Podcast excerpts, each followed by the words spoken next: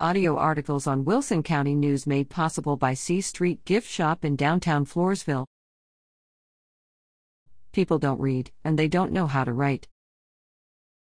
If you want to change the world, pick up your pen and write. Dr. Martin Luther King Jr. I love the part about picking up the pen. There is nothing more impactful than receiving a handwritten letter, but that has almost become a lost art.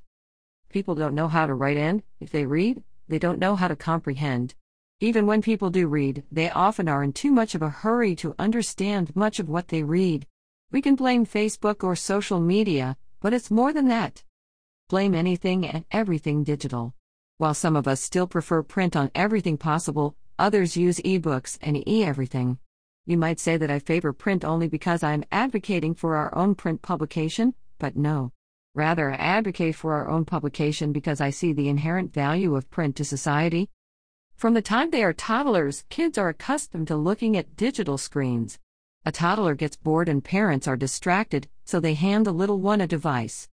The toddlers may not understand, but they know that if they push certain buttons or touch the screen, things happen. The screen on the device changes and the child is at least temporarily occupied so that mom or dad can continue with their own preoccupation. In school, they are given a digital device to help them learn. Unfortunately, digital learning is, well, digital. Such learning often doesn't last any longer than the blips remain on the screen.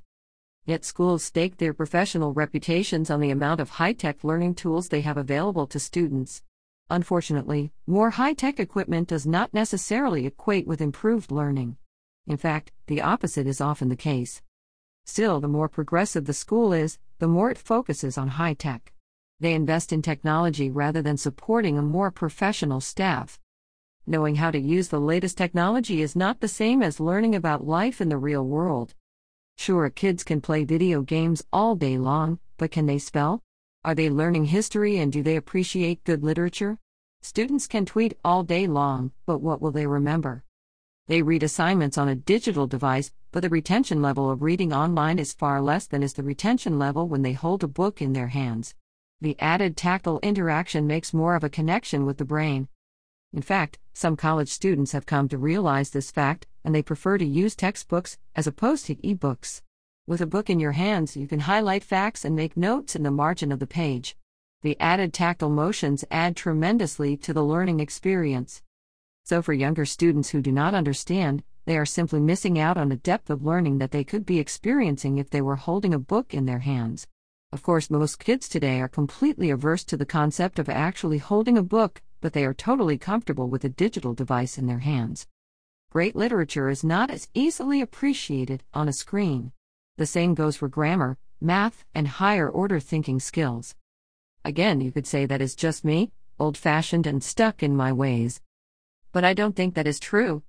Look at society and how easily social media influences decisions. Through a virtual existence, it is so much easier to steer people in one direction, and that direction can often be totally misleading.